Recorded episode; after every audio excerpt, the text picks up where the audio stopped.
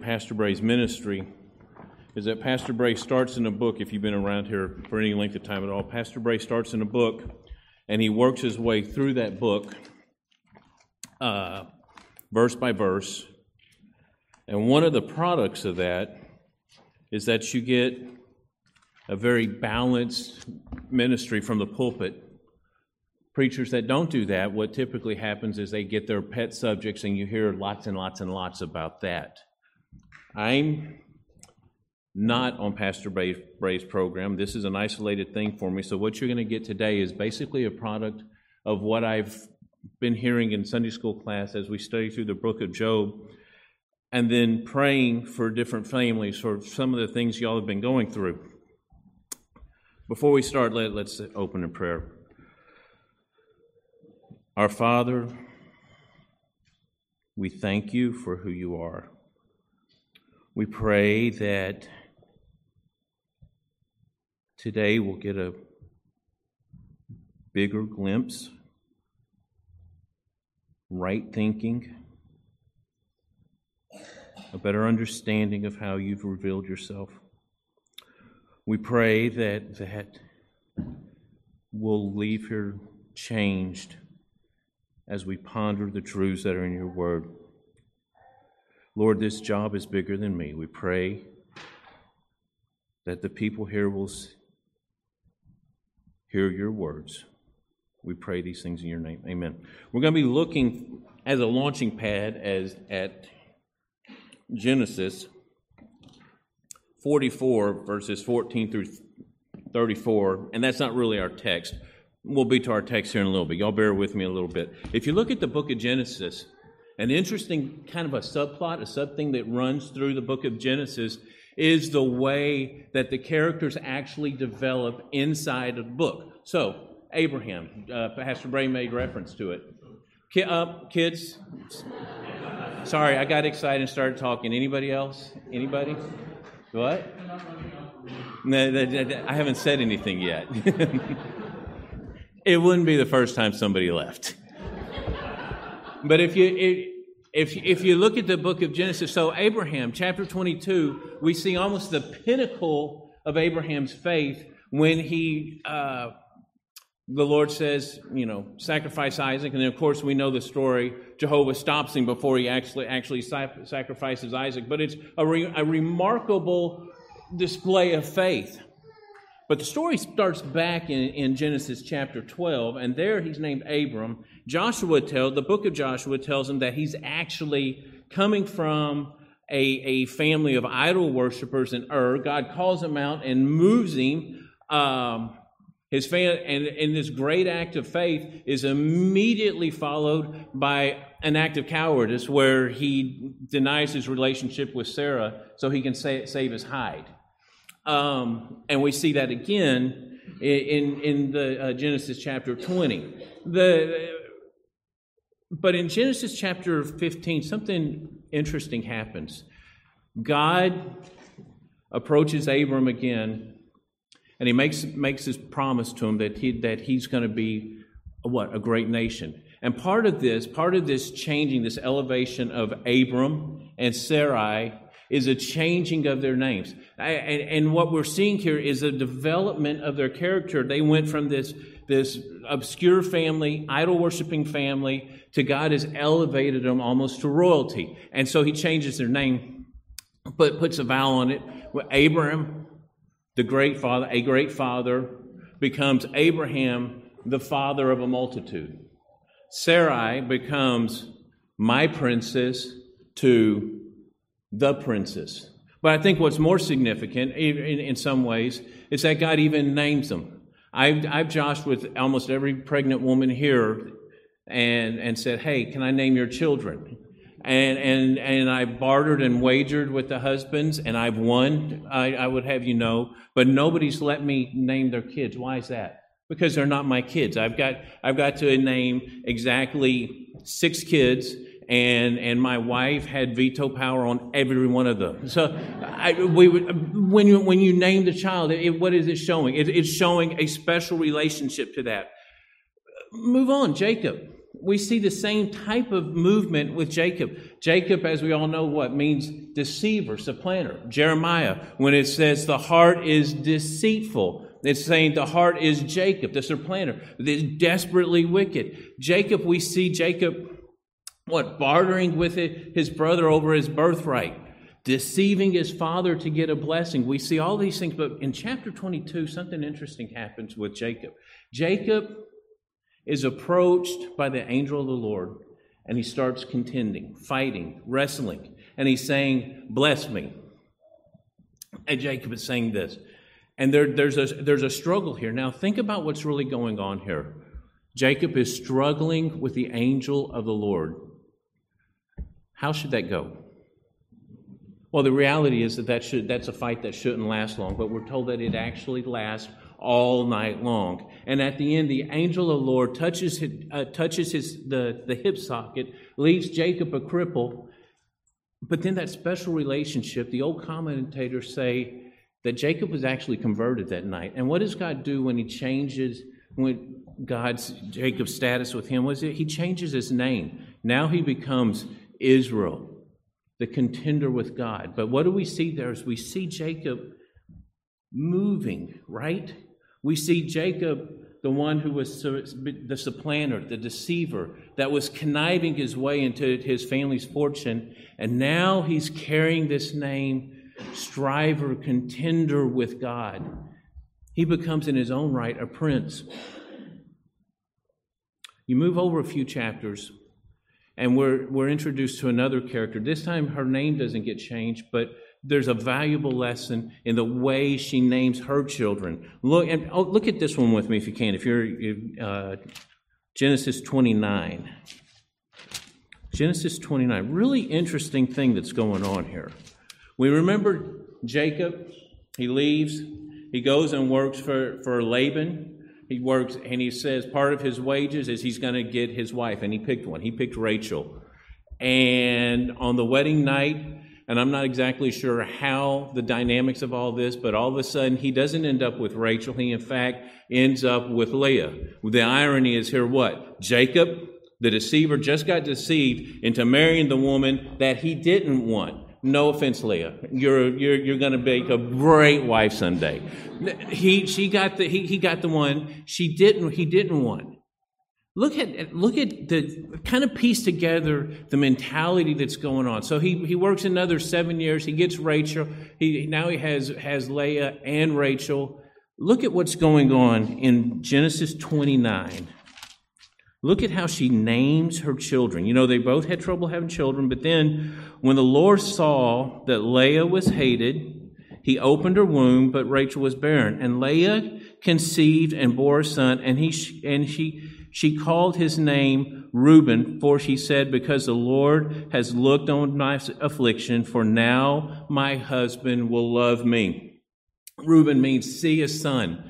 So, so Leah's thinking, now I have some kind of credibility, some kind of attachment to this guy that was deceived into even taking me to begin with. Look again. Verse 33 She conceived again and bore a son and said, Because the Lord has heard that I am hated, he has given me a son also. And she called his name Simeon, and Simeon sounds like the word for, for heard. God, that, that, that the Lord heard me again, and now, maybe now I've given him another son. Maybe, maybe he'll, he'll accept me now. No dice. Look again, verse 34. Again she conceived and bore a son and said, Now, this time my husband will be attached to me because I have borne him three sons. And once again, you get the sense that that, that conflict, that whole idea that she's, she's attached to a guy that doesn't want her, is still there. And then look at what she does in the fourth son. And she conceived again and bore a son and said, This time I will praise the Lord. Therefore she called his name Judah. Then she ceased bearing. Do you see what happened there? Leah, is, Leah gets attached, gets almost manipulated into being this guy's wife. The guy doesn't like it. There's a separation there. There, there, there, she's fighting. She's struggling, trying to be accepted by this guy. It's not working out. God opens her womb. She bears three sons, and she keeps saying, Look, I born you a son. I born you another, hoping that that would repair the relationship. And what happens? Doesn't happen. Then what does she do? Where does she find her comfort? Where does she find her, find her, her, her essence, who she is? She finds it in God. So you see her moving in her relationship with the world, what? Her focus went from Jacob to what? Her focus went, went, went to God. So we see that movement. But Judah, interesting guy in himself, right? If you've raised kids, you always, always, you you always come up to Genesis chapter 38, and what are you like? You're like shuddering just a little bit because do I really want my eight year old to, to read this passage? It's like one of the most graphic passages of human depravity in the Bible. And was, Judah has two sons. God ends up, because of sin, taking both of these sons. He has, has a relation, he has a responsibility to Tamar. He says, Okay, I will give you my son when she when he grows up. Never happens. He goes out in the fields one day and they're, they're, they're out working their, their, their sheep, and then in the evening, he comes back and he hires a prostitute. Well, what he didn't know was that the prostitute that he hired was, in, was actually his daughter in law. And, and, and so we, we go, we read through this story and we see this guy that's a hedonistic sexual pervert some that doesn't take responsibility. We see that guy. And that, and, and my point is this. He, he works through that and, and he even says, She's much better than I am. Go back and read the passage. He, it seems to be a learning time for him. But then we get to our text. And what makes it remarkable, not our text, but you know what I mean. What makes this remarkable is this that Judah is about was going to say this statement even at all. There's nothing in Judah's history that tells you he would make this statement. Let's start reading in verse 14, and then we'll read well, to, to close to the end. When Judah and his brothers came to Joseph's house, he was still there. They fell before him to the ground. Joseph said to them, What deed is this that you have done? Do you not know that a man like me can indeed practice divination? And Judah said, What shall, shall we say to my Lord? What shall we speak? Or how can we clear ourselves? God has found out the guilt of our servants. Behold, we are my Lord's servants, both we and he also, in whose hand the cup has been found. But he said, Far be it from me that I should do so. Only the man in whose hand the cup was found shall be my servant. But as for you, go up in peace to your father. Then Judah went up to him and said, O my Lord, please let your servant speak a word in my Lord's ears, and let not your anger burn against your servant, for you are like Pharaoh himself. My Lord asked his servant, saying, Have you a father or a brother? And we said to my Lord, We have a father, an old man, and a young brother, the child of his old age. His brother is dead, and he alone is left of his mother's children, and his father loves him. Then you said to your servants, Bring him down to me that I may see my eyes I set my eyes on him. We said to my Lord, The boy cannot leave his father, for if he should leave his father, his father would die. Then you said to your servants, Unless your youngest brother comes down with you, you shall not see my face again. When we went back to your servant, my father, we told him the words of my Lord. And when our father said, Go, go again, buy us a little food, we said, We cannot go down if our youngest brother goes unless if our youngest brother goes with us, then we will go down. For we cannot see the man's face unless our youngest brother is with us. Then your servant, my father, said to us, You know that my wife bore me two sons. One left me, and I said, Surely has been born, torn to pieces, and I have never seen him since. If you take this one also from me, and harm happens to him, you will bring down my gray hairs in evil to Sheol. Now, therefore, as soon as I come to your servant, my father, and the boy is not with us, then as his life is bound up in the boy's life, as soon as he sees that the boy is not with us, he will die. And your servants will bring down the gray hairs of your servant, our father, with sorrow to Sheol. For your servant became a pledge of safety for the boy to my father, saying, If I do not bring him back to you, then I shall bear the blame before my father all my life. Now, therefore, please let your servant remain instead of the boy as servant to my Lord, and let the boy go back with his brothers. How, for how can I back to my, go back to my father if the boy is not with me? I fear to see the evil that would find my father. There. Remarkable thing for a guy to say who two chapters before, six chapters before, was selfish, self serving, irresponsible. Look at verse 16.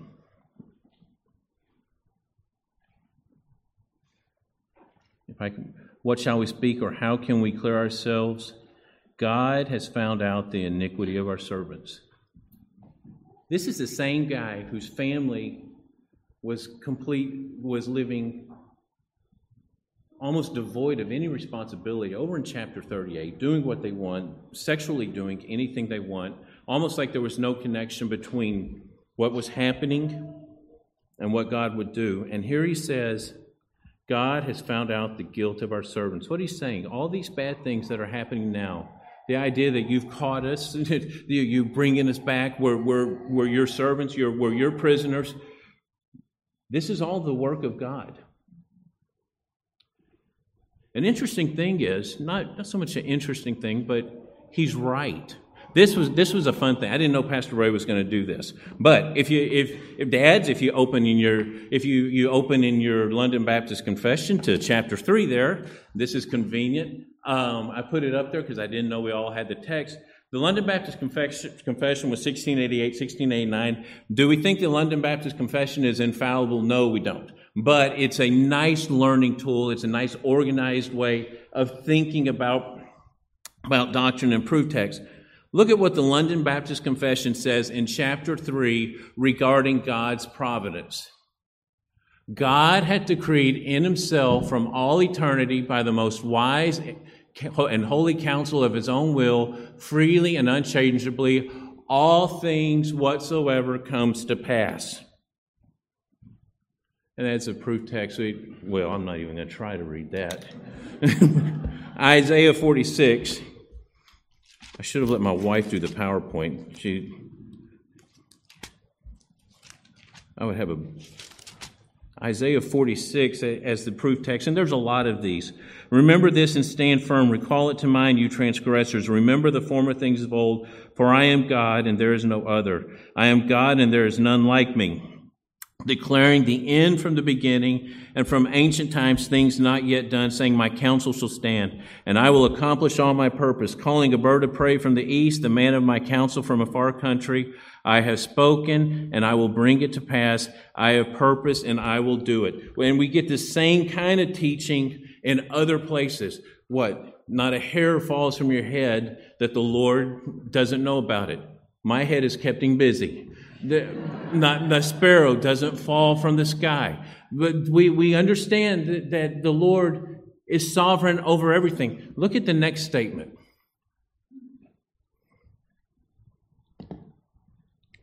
Yet so as thereby, yet so as thereby is God neither the author of sin nor a fellowship with any therein, nor is violence offered to the will of the creature, nor yet is the liberty or contingency of second causes taken away, but rather established. If I say to you that God is the author, the, prov- the providentially decrees everything that comes to pass, what is the first question that logically comes into your mind? If God decrees everything that happens, does that make God responsible for evil and for sin? And this is answering it. Pastor Bray actually said, stated this very well. There's got to be a category in our thinking that God can, can be sovereign over, can, can decree without being ultimately responsible. We get a proof text, one of them that they use here is the James 1 I think I can read that one, matter of fact. No one is to say when he is tempted, I am being tempted by God, for God cannot be tempted by evil, and he himself does not tempt anyone. We're used to thinking in terms like that. You remember how the story goes with, with, with Judah and Joseph and Jacob. Judah had sold his brother, his brothers had sold Joseph into slavery. Why? Because they were jealous of him. They were jealous of the, of the care that Jacob had given him, jealous of the, of, of the coat that he gave him. So they sold him into slavery. Joseph, thinking back on this, says this As for you, listen to this carefully. As for you, you meant evil against me, but God meant it for good to bring it about that many people should be kept alive as they are today. Do you see what's going on there? Who was the cause that Joseph got sold into slavery? Well, we would say, well, his brothers, and that would be true, right? But we would also say that, that God was over that. Look at this. This one's even more remarkable. And let me read a little bit of context. Acts chapter 4. When they were released, they went to their friends and reported, and this is, this is uh, uh, Peter and John. They went to their friends and reported that chief priests and elders had said to them and said to them, and they heard it. They lifted their voices together to God and said, Sovereign Lord, who made the heaven and the earth and the sea and everything in them, who through the mouth of our father David, your servant, said by the Holy Spirit, Why did the Gentiles rage and the peoples plot in vain? The kings of the earth set themselves and the rulers were gathered together against the Lord and against his anointed. For truly in this city were gathered together against your holy servant Jesus, whom you anointed, both Herod and Pontius Pilate, along with the Gentiles and the peoples of Israel, to do whatever your hand and your plan had predestined to take place. So then I ask you this Who crucified Christ? Well, in the, in, in, in the immediate sense, Pilate, the Jews, right? But who, who had ultimately decreed it? Who sovereignly decreed for it to come to pass? God the Father, God the Son, in, in holy communion in the Trinity.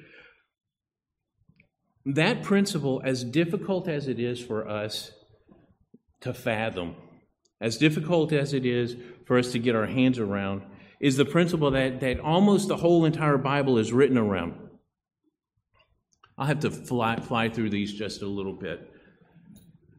Flip the page over, go into Exodus, and you've just moved 400 years. Now, keep in mind here 400 years, there's as much difference in time between Jacob and Joseph as Moses as there is between us and what? Winthrop and Bradford and Roger Williams of the colonies in 1620. There's that kind of time gap there. And God and, and God calls Moses to free his people. Why? Because things have changed. Initially, the, the people went down there. Jacob took his family down there. They, they settled in the land of Goshen and it was, it was a good time for them. They settled, they started raising crops, there was a population expo- explosion, they, they became a big people. But as time went on, when we look into the book of Exodus, things have changed. Now all of a sudden, what, what's going on here? Now they're being now they're being slave, enslaved. Now they're being what? Enforced infanticide. Now they're being oppressed, and God is pulling them out. And and Moses God says to, to Moses, I want you to pull this people out. And he says, What's your name? What, what should I tell him your name is? And this is where we hear the voice God say, My name is I am. My name is I am. Interesting thing here.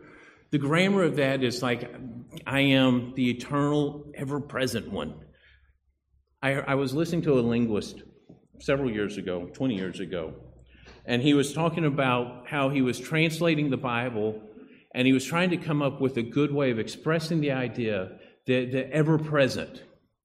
And he said he was sitting in this in this this hut with these people that were helping him to translate the Bible, and a storm hit, and they're they're struggling. They're they're they're a storm hits, and the mom they hear the kids yelling, and and the mom yells in there and says, "I'm here." And I held on to that idea, and, and he used that word to translate, I, what shall you say my name is? I am. And I, I, I, I used that, I thought, well, that makes sense. And I held on to that for a long time. That's not really what's going on here. It's not that God is saying to these people, I, I am here to go through the storm with you. What is God really saying? God is saying, I created the storm. Right? See, we're running a little bit short on time, but let me go back, go back to, to look at it later. Oh, we're in the book of Daniel. Did I put it down? I don't think I did. Good, I did. So if you look in the book of Daniel, Nebuchadnezzar had built this incredible empire. If you read Herodotus, Herodotus, and be careful with secular history, I'm sure there's an exaggeration, but he said the walls of this thing, the, of Babylon at the time, were 320 feet high, 80 feet across, and stretched around 57 miles. If you, and really be careful with this, but uh, Josephus, quoting a, a, contemporary contemporary of Nebuchadnezzar, talks about the hanging ba- the hanging gardens of Babylon, the seventh wonder of the world, trees and jungles coming up that that he fabricated. So here's my point: Nebuchadnezzar's walking through here, and he says, "Look at all I have done." And what happens? God causes him on the spot to lose his mind. And the lesson that, that, that's taken out of this is Nebuchadnezzar is not the one that, that, that conquered all of these people. Well, in the immediate sense, he is, right? But who, who was the ultimately responsible? Who was the one that put Nebuchadnezzar in his place? Who was the one that caused Nebuchadnezzar to rise like that? God was. Was Nebuchadnezzar an evil man? Absolutely. Nebuchadnezzar took the sons of Zedekiah, killed them in front of Zedekiah, and then gouged out his eyes. Nebuchadnezzar was not a good man, but ultimately, who put Nebuchadnezzar in his place? God did. Look at the verse that's up there now. So Moses, Moses is talking to God, and God says, Okay, I want you to go talk to Pharaoh for me. But Moses said to the Lord, O my Lord, I am not eloquent, either in the past or since you have spoken to your servant, but I am slow of speech and tongue. How did God, do y'all remember how God responded to that? Who made the deaf? Who made the mute? Does that sound familiar? Does it remind you of something that happened in John? John chapter 9. Let me see if I put that one on there. Uh, what I put here. No, he did. We'll go back to that. But in John chapter 9, do you remember what happens? There was a guy that was born blind. And what did the guys ask him? Lord, who sinned? Was it this guy that sinned? Or was it his parents that sinned? Who sinned that this guy would be born blind? And, and, and Christ rejected, his, rejected his, the premise altogether and said, this, this guy was born blind because bad things happen. Is that what Christ said? That's not what Christ said. Christ said, This guy was, was born blind. Why? Because I'm going to glorify God through this man's blindness. Here's the point Who created the deaf? Who created the dumb? Who, in, in a real sense, is responsible for all the handicaps that we see? God is. Now, certainly we would say that that is all part of a fallen world, but it is not outside the, the, the, the providence of God, and we've got to make it bigger than that. God made it so. God creates the deaf. God creates the dumb. God created that man blind. Move on one more time here. And this is the one that we struggle with mostly. Exodus 3. Let me see here. Where am I? Not very good. Look at Exodus 9, 8 through 12, because this is the this is the one that we struggle with most when we think about this idea of God ruling everything, decreeing everything, controlling everything to the very details of it. This is the one that we stop and we say, wait a minute. Exodus 9, verses 8 through 12.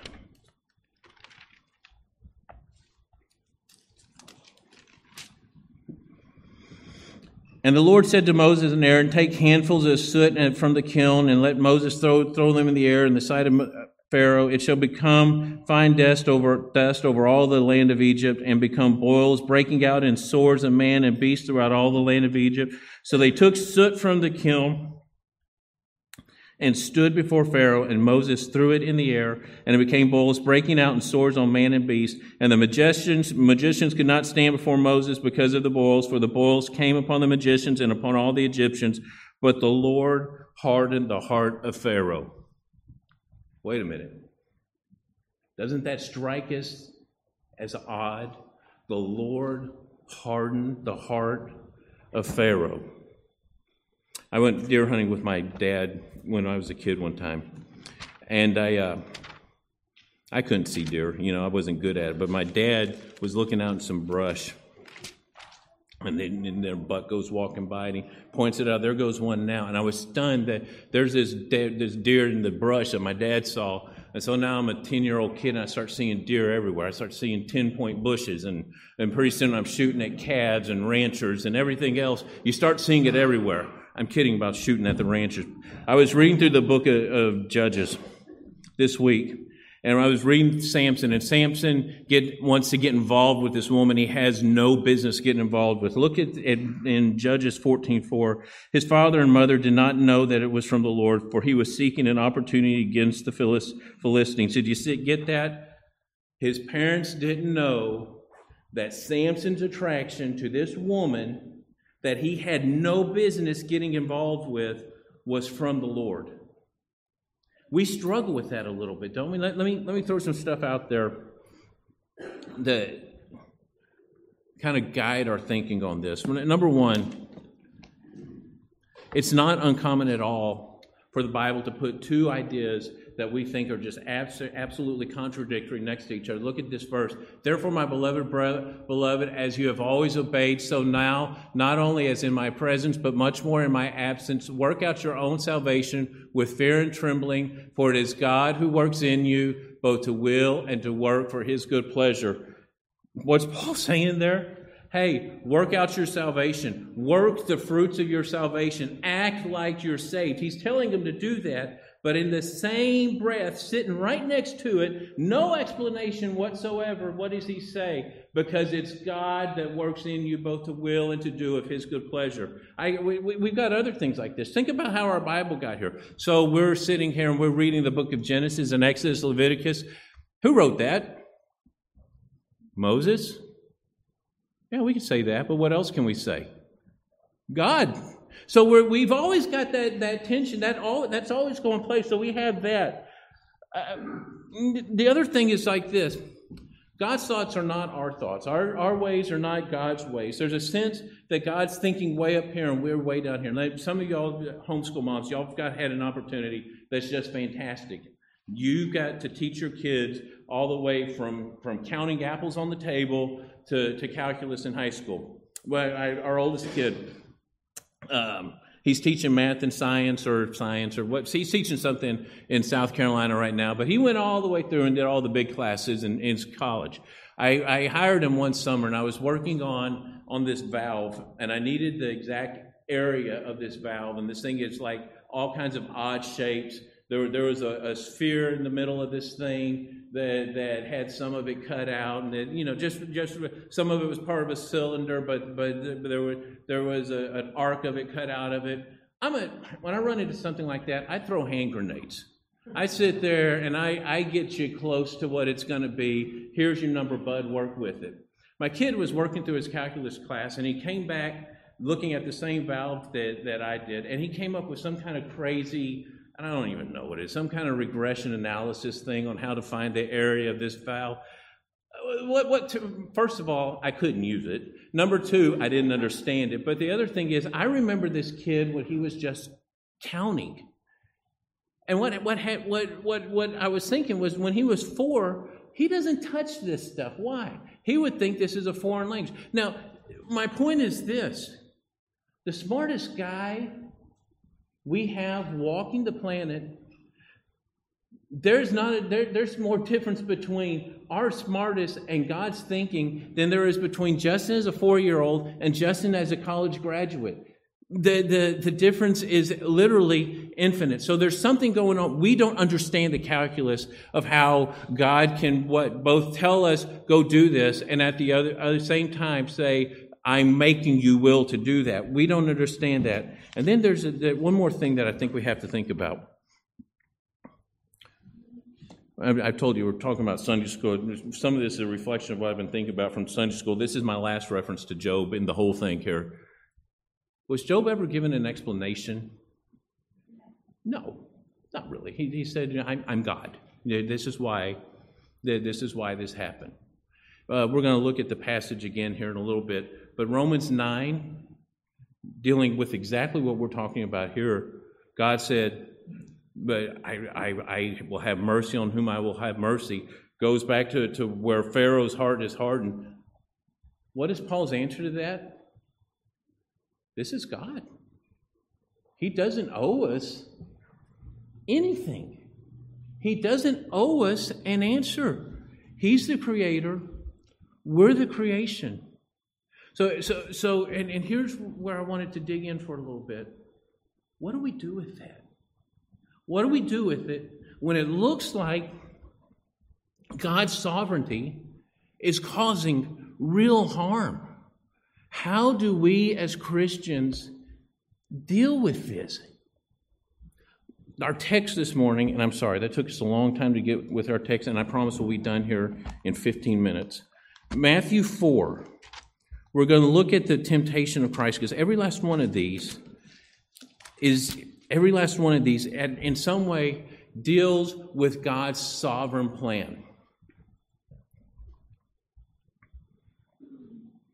Matthew 4, we'll, we'll read it in pieces. I was going to read it all, but we'll read it in pieces.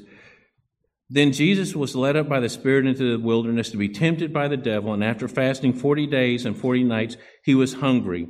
And the tempter came and said to him, If you are the Son of God, command these stones to become loaves of bread. But he answered, It is written, Man shall not live by bread alone, but by every word that comes from the mouth of God. Now, the, the grammar of this thing, we, we, can misread it a little bit when it says, If you are the Son of God. The, the, the, the, the class of, of conditional statement we have here is actually this If you are the Son of God, and for argument's sake, let's say you are the Son of God turn these stones into bread. And, and Christ responded like this He said, Man shall not live by bread alone, but by every mouth that proceeds from the mouth of God. And he got his answer, Christ got his answer to Satan's temptation back in Deuteronomy 8, 2 and 3. And Moses is, is recounting to the people that God had led them into a, to a wilderness and he had put them into a spot where they were going to go hungry. Let that sink in. Dads, let that sink in. We're used to being able to feed our family, aren't we? We're used to being able to turn the spigot on and my kid can get water. God put him in a position where that wasn't going to happen. But if, if you look at that, look at look at real quick, Deuteronomy 8, 2 and 3. Look at look at it real quickly here. Deuteronomy 8, 2 and 3, the whole commandment that I command you today, you shall be careful to do that you may live and multiply and go and possess the land that the Lord swore to give your fathers, and you shall remember the whole way that your God has led you these 40 years in the wilderness, that he might humble you, testing you to know what was in your heart, whether you would keep his commandment, commandments or not. And he humbled you and let you hunger and fed you with manna which you did not know, nor did your fathers know, that he might make you know that man does not live by bread alone. God put them in a position where they had nothing else but him. Jesus Christ, it said, he was led out to the to the, the wilderness and was he fasted for 40 days. He was hungry. God in his God the Christ, the man, felt hunger right? In his humanity, felt hunger just like we would. And Satan was saying, avoid this. And what, what, what did Christ say? There's something bigger, there's something more important. Man doesn't live by bread alone. Man lives by, by every word that proceeds from the mouth of God. Or, you know what the problem is? So many times that when we run into something like that, what is our primary focus? I got to get this need met. I got to get this need met somehow or another, be it, be it whatever it is. If, if it's a financial problem, I would, or what's, our, what's our big focus? Lord, pay my bills. If it's a distance that develops between you and your wife, Lord, fix my marriage. If your kids go running off, what is it? Lord, bring my kid back. And these are all good prayers. Paul himself had a thorn in the flesh, and what did he do? He said, Lord, take this thing away. That is not illegitimate. But what is more important? What is God trying to teach me in this hunger? What is God trying to teach me in this marital isolation? And so often, what ends up happening is we, we almost, because of the needs that God sovereignly led us into, that God sovereignly set up to put us in this position, what do we end up doing? We make occasion for sin. These guys did it all the time. The Hebrews did it all the time. Moses left, there was a vacuum of, vacuum of leadership, and what did they do? They started cavorting around and, and worshiping a cow. They, they, they came here and they're, they're run into a spot where there's no food, there's no water, and they, I don't come at this from a position of strength. What they do? They immediately started sinning and murmuring and crying out against God. There's been some recently, and this has been a tragedy. There have been a lot of preachers that have fallen. I mean, eh, and Miss Vicky or Alex or people that have counseled would be more apt to speak to this than I have. But when you listen to the story of these preachers that have fallen in adultery, They've almost all, without exception, said, My, my marriage turned into more of a business uh, situation. Or it, I wasn't getting out of what my marriage what I needed, so I went chasing this girl. The reality is, are the things in your marriage that are causing separation, are those outside the sovereignty of God?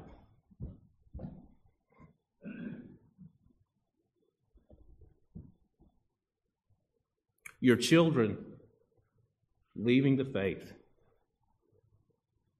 Is that outside the sovereignty of God?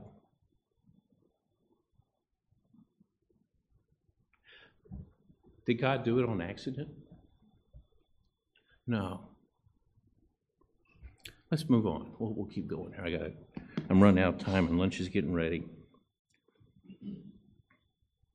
Where did the thing go? Well, I'm falling behind you. I'm sorry.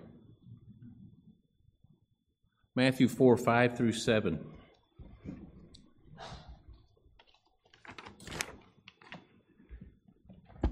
I have to flip back there myself.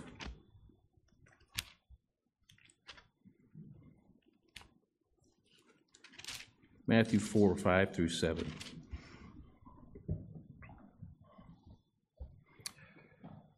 Then the devil took him to the holy city and set him on the pinnacle of the temple and said to him, If you are the Son of God, throw yourself down, for it is written, He will command His angels concerning you, and on the, their hands they will bear you up, lest you strike your foot against a stone. See what Satan did right there? Christ, in the first temptation, makes an incredible statement about the sovereignty of God. It's God that's sovereign over hunger. It's God that's sovereign over want and isolation. God is ultimately over all of this. So Satan takes that and says, you know, the Bible says that you could that that the angels wouldn't let you dash a hill. You can't hurt yourself. So why don't you go jump off the temple? What is he doing? He's taking the decree of God and he's being presumptuous with it and saying, God has decreed that you can't dash your hill. Prove it. Do it. Jump off of there. He's being presumptuous with the sovereignty of God. And do we ever do that? I would say absolutely we do. I think sometimes it comes in the form of reckless living. So we would say that, that God is the one that calls people by grace. So, William Carey, when he's got a desire to go to Asia, what do the people tell him? Well, if God wants the heathen saved, he will save them. We're presumptuous in that sort of way. There's another way that we can be presumptuous, and this way is almost just as dangerous. We can take and say, It's by God's grace that my children come to Him. My children haven't come to Him. Therefore, God doesn't have wish it to be so. And we are not to presume. Terry and I had had two instances where John chapter 11 was a special blessing with. One of, one of them was when we had a miscarriage in between Jason and Joshua. And it was a blessing to know that, that we have a high priest that can't that can be touched with the, with the feeling of our infirmity. Jesus wept. He felt, he felt their pain.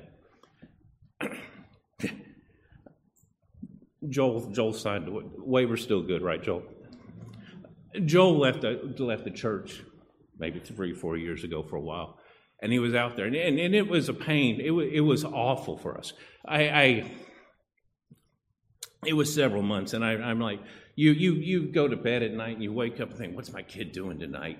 Then some days you wake up angry at God. God, you could have done, you could do something about this. And other days you, you wake up and say, what, what did I do wrong? Yeah, you know, so you get all of those feelings. But at some point, after time goes on, and some of y'all have fought through this for years, God bless you. At some point, you think, my, my child is dead. And, and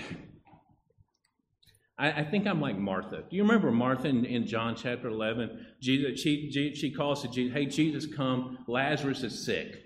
And, and Jesus doesn't come when she wants. And, and what's going on here? The Lord could stop it. And she comes up, and four days later, the Christ comes after Lazarus dies, and Martha says, Hey, you could have stopped this. And, and, and, and what does Jesus say? Martha, where's the tomb? Uh, roll, roll the stone away.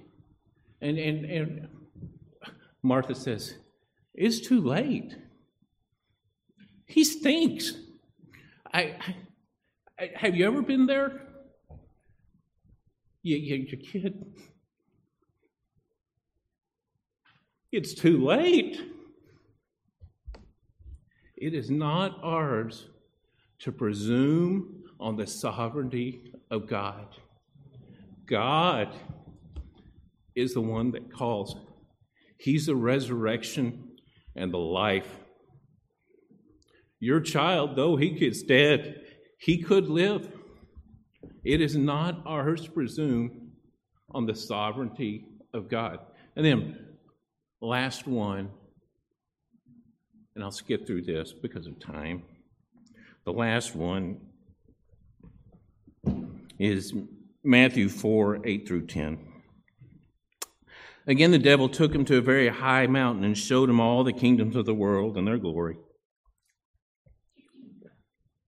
And he said to him, All these I will give you if you will fall down and worship me. Then Jesus said to him, Be gone, Satan, for it is written, You shall worship the Lord your God, and him only shall you serve. Then the devil left him, and behold, angels came and were ministering to him.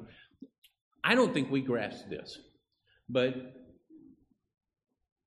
Christ, from eternity past, in communion with God the Father, loving God the Father, the, the, the, the beautiful Trinity, and something when Christ goes to the cross, we don't understand it, but we say that, that, that when the Father placed the sins of the world on the Father, on the Son, he turned his face away. What was Christ saying in the Garden of Gethsemane? Father, let this cup pass from me. This is too much. This just let this. But he said, Not my will, but thy will be done. Satan comes to, to the Lord and say, Hey, just worship me. We'll avoid that. We'll avoid the cross. I, I, I, I, I, get tickled. We say, the, the, we shall worship the Lord your God, and him only shall you serve. I, I, I, don't know if y'all, y'all, y'all remember this, but 20 years ago, and I remember this two weeks ago was the anniversary, but we had the flood that came through Houston. And, and uh, uh, Terry, Terry and I, I think we had like five feet of water out in the street and three feet of water in the house, and it sat there for 12, 14 hours. Everything we had was ruined, and, and, it was kind of it was kind of funny. Uh, Jared was three or something, and I could get him to say, "We lost it all." And, and, and, it was a fun thing for me to get him to say. Terry made me quit say quit doing that because she said I was messing the kid up. But the, but the joke was well, at that time we had what four kids or something like that. I'm working two jobs. We lost everything, and it didn't matter. I mean, the insurance company came out and said, "Really, this is it? You can start peeling off twenty dollars and see you." We didn't have anything to lose. So the idea that, that we were serve, serving stuff, I mean, that, that was a joke. That's not exactly how Christ puts it. If you look over in, where is it? Luke 14 26. I think I did get this one. Come on. Oh, no. There we go.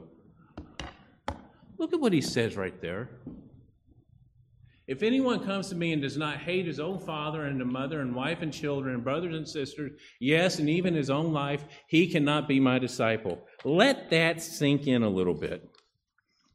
Christ comes and says, Hey, unless you hate your family, you can't be my disciple. Now, does God expect us to hate our wife and our children? Absolutely not. He's, he's using that as an expression to illustrate a point. What? That Christ has to be first.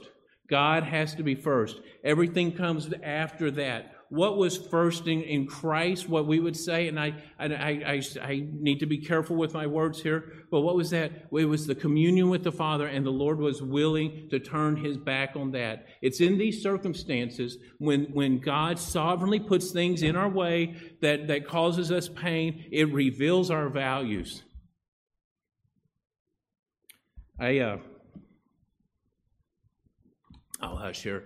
I, I, I, I look at this and I, I, I, look at all this stuff, and Christ told the disciples about this later. There was nobody here. We say the angels came and ministered. I think about Peter. You remember Peter at the at, he he hears this, and I don't know when he heard it. How did Peter do on the night of Christ's crucifixion? Didn't do good. He didn't do good. He went in there bold, right? I'm not leaving you, Lord. I'm not going to deny you. And, and, and, and Christ said, Before the cock crows in the morning, you're, you're going to deny me three times. No way. What happened? In fact, Peter did deny him. Now, let me ask you this Who, down to the cock crowing in the morning, who was in control of those circumstances? God was. Our problem is we think of God, my problem is we think of all these circumstances and our, and our first thought is how do I get out of these circumstances? How do I fix that? And the reality is God's doing something greater. He moved Peter from denying Christ to standing boldly in front, in front of the religious leaders and the government officials in chapter act, he moved him. And I'm sure that part, part of him is thinking to this dying day, Peter remembers the night that he denied Christ three times. God changed Peter. God used those circumstances to move Peter into something else. Uh, Jamie, if you get ready, I'm, I'm about done here it would be foolish for me to even try to say, "Is Jamie here?" There you uh, go. Well, it would be foolish for me to say why some of y'all are going through the stuff that you're going through. I can't connect the dots. I don't know. But I know this Christ, the great I am, is still at work.